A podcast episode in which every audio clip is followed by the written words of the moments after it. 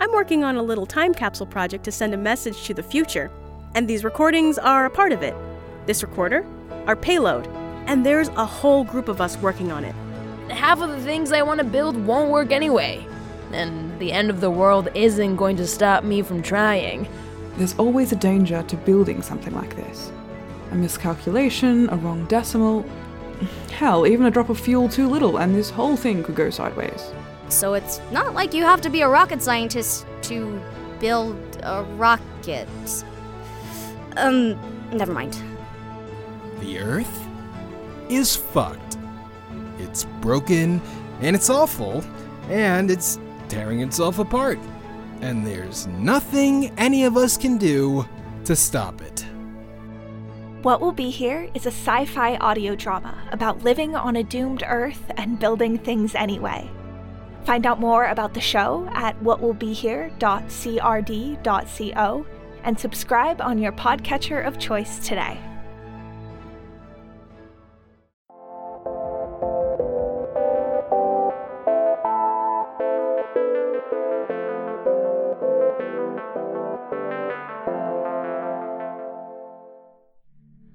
Ever since I was a kid, I've dreamed of adventuring. Dreamed of magic and knights and princesses, and in the past few years, a lot of those dreams have come true. But never, even in my wildest dreams, did I ever think I would go to space. Being aboard the SS Nebula and meeting its fine crew, now that was an adventure worth writing home about. Even after being so close to the stars, though, I'm still glad to be back. Wind in my hair, dirt under my feet, bird songs. I admired all these things as I walked through a countryside dotted with farmsteads. I had received a letter from a farmer's daughter named Kira, who lived somewhere in this area. There weren't many details, but it seemed like someone had been sneaking onto her family's farm and stealing all of their equipment. Little things at first, but now that her mother's away for a country fair, more important tools have gone missing, and Kira is in desperate need of help.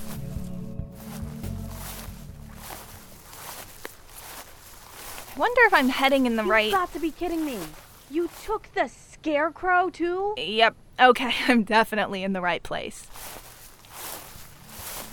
I continue down the gravel path until I make it to the farm's homestead, just in time to see Kira. Well, at least that's who I think it is, tumble out of the corn stalks. She has bright red hair that bounces as she launches herself towards me, a half broken corn stalk in one hand and a pitchfork in the other. Are you the one stealing all my family's farm equipment? What? Me? No, I. You better not be lying.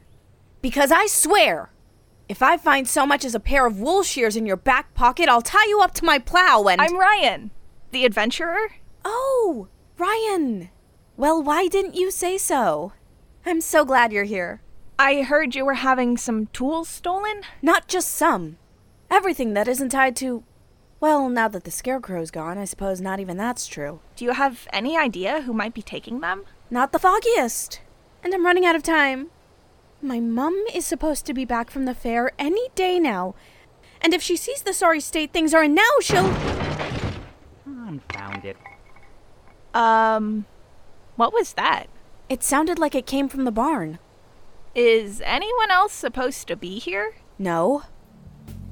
Kira and I make our way to the barn, doing our best not to make a sound. Kira said that usually the barn would be filled with their sheep, but they're out at the fair with their mother. I should mention, they're show sheep. They come in every color of the rainbow. I've heard they're quite the sight.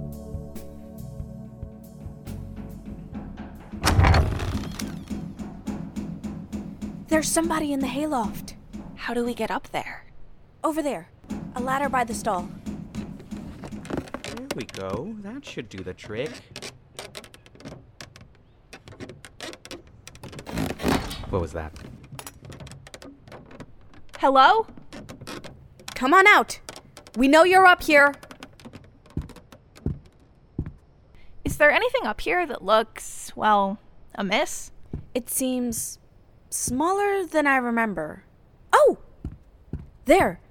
That wall of hay bales? It's hiding the rest of the loft. All right, s- stay behind me. The closer we got, the more obvious it was that the hay bales were stacked to hide something. Most of them were stood up on their ends to make a wall that almost met the barn's ceiling. And from looking at it from an angle, you could just make out a narrow passageway between hay layers. We both slid our way through it to find. What in the world? What is that? That's my water spigot. And my favorite shovel. And my gardening shears. In front of us stood a large, a big, well, I don't know what it was, but it was definitely made out of all of Kira's missing farm equipment.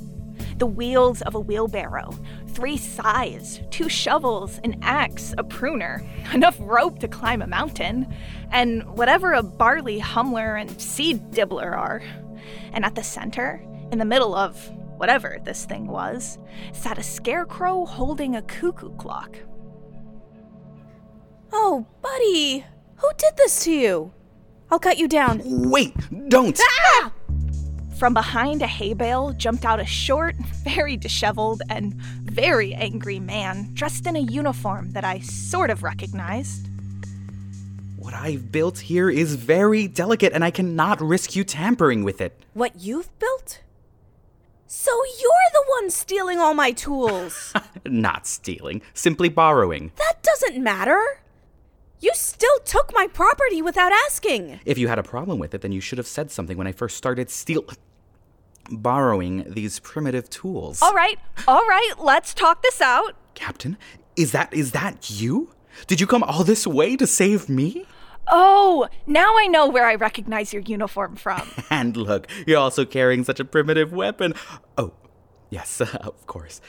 We must blend in when we're on these underdeveloped planets. Underdeveloped? no, no, let me explain. Planets? My name is Ryan. Planets? I was aboard the SS Nebula not too long ago and met your captain, who I, well, share quite the resemblance to.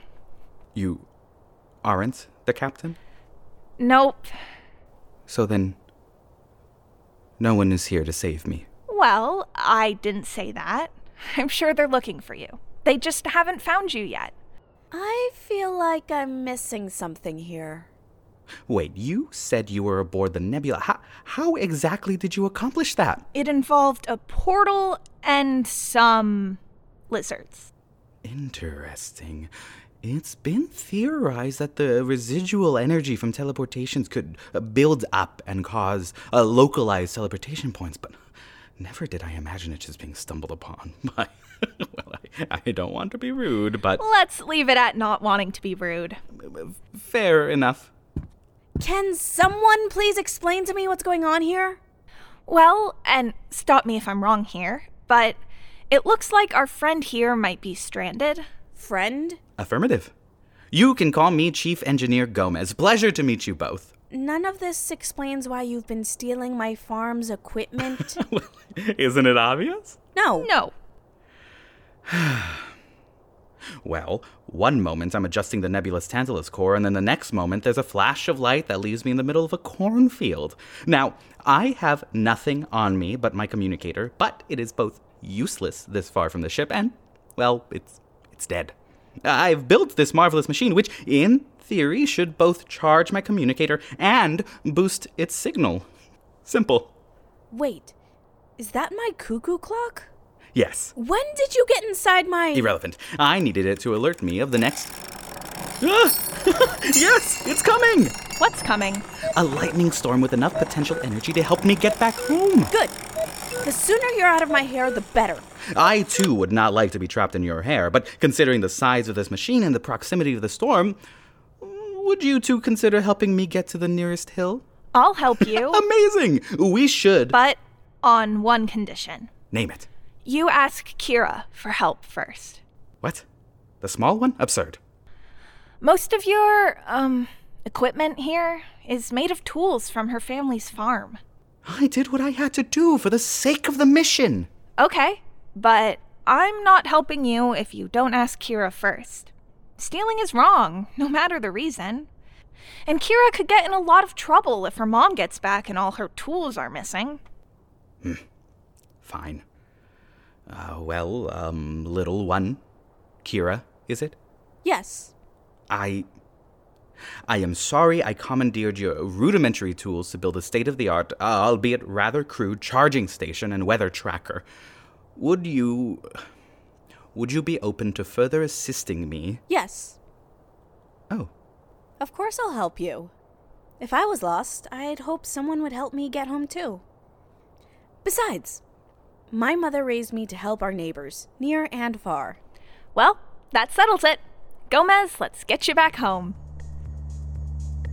Kira and I helped Gomez pack up his contraption, while Gomez gave us very specific instructions on how to do so. No! you mustn't let the transorbital antenna touch the grounding rod. But these are wool shears? Oh, you sweet, naive little creature. Aside from a few bumps and scrapes, we managed to get everything down from the hayloft in one piece, and somehow I've ended up carrying it all, including one very itchy scarecrow. Has the skinny lad got a name? What? The effigy you left standing in the cornfields? Oh! I've always fancied the name Fergus. Hmm. Fergus.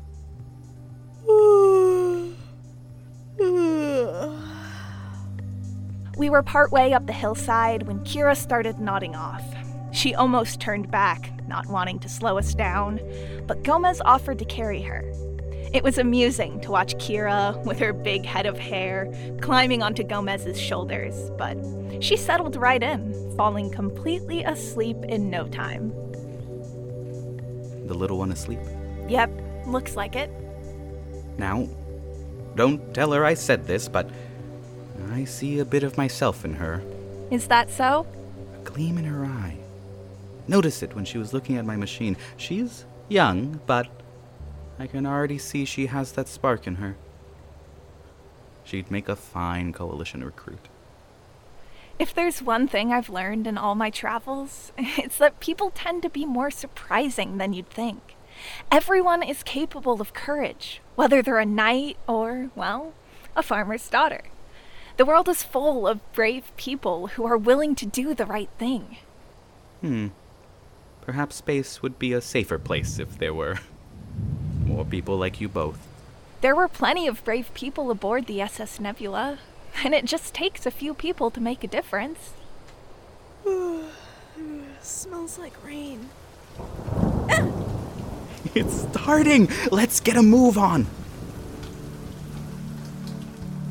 With the storm starting earlier than expected, we all split up the gear and bolted up the hillside. I wasn't sure how we were going to set everything up in time, but Gomez and Kira took charge, the two of them working in tandem like they'd been doing this for years. It would have been fun to watch if it weren't for the pouring rain. There! Fergus is tied to the pitchfork. Stand back! No, no. The pitchfork isn't enough to attract the lightning. The storm is already moving away. There must be something. My sword! What? Use my sword instead! Quick! I passed the sword to Kira, who, with a ribbon from her hair and Gomez's help, tied it to the scarecrow's hand. As soon as it was secured, we all jumped back just before a lightning bolt struck Fergus. Ryan! You did it! Yes! It worked! It worked! Good to hear from you, Chief Engineer Gomez. How about we get you back home? Yes. I'd like that very much, Captain. Thank you, both of you. It's been a pleasure serving you both.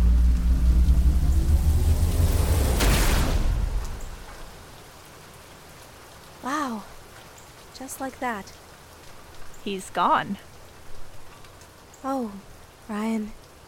Will you look at that? The stars. They're gorgeous. I didn't realize it was so late. We'd better head back. Good idea. And we have to get all this equipment back. That is, if you don't mind helping just a little bit more. Of course.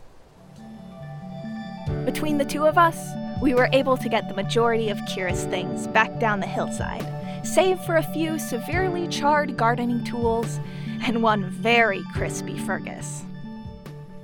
You know, I think I've got a cool idea for a machine of my own. One that might be able to help my mum around the farm. Something that can till the soil and plant the seeds at the same time. That sounds like a great idea. Kira's certainly got a bright future ahead of her. After we explain the scorch marks on the cuckoo clock to her mother, of course.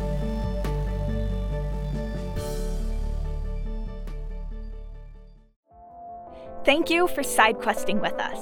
This episode, The Alien, the Adventurer, and the Farmer's Daughter, was written by Andrew Sionez de la O and produced by Tal Minear. Kira was voiced by Leslie Gideon, and Gomez was voiced by Andrew Sionez de la O. The voice of Ryan was Tal Minear. A big thanks to Ali Maria, Ilya, Jesse, Sarah, and Spencer for supporting this episode. If you like side questing, I think you'll like A Ninth World Journal, a science fantasy audio drama podcast set in the very distant future.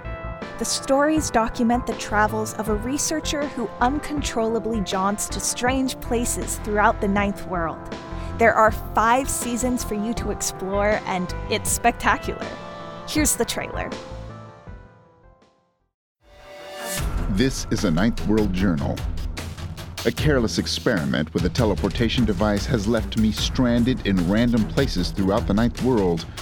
While trying to survive in these strange lands, I must find a way to reverse my condition.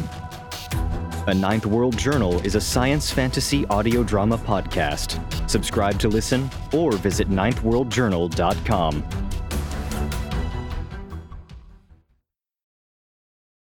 Have you heard the news? The best podcast for dinosaur fans is out and a roaring good time for all.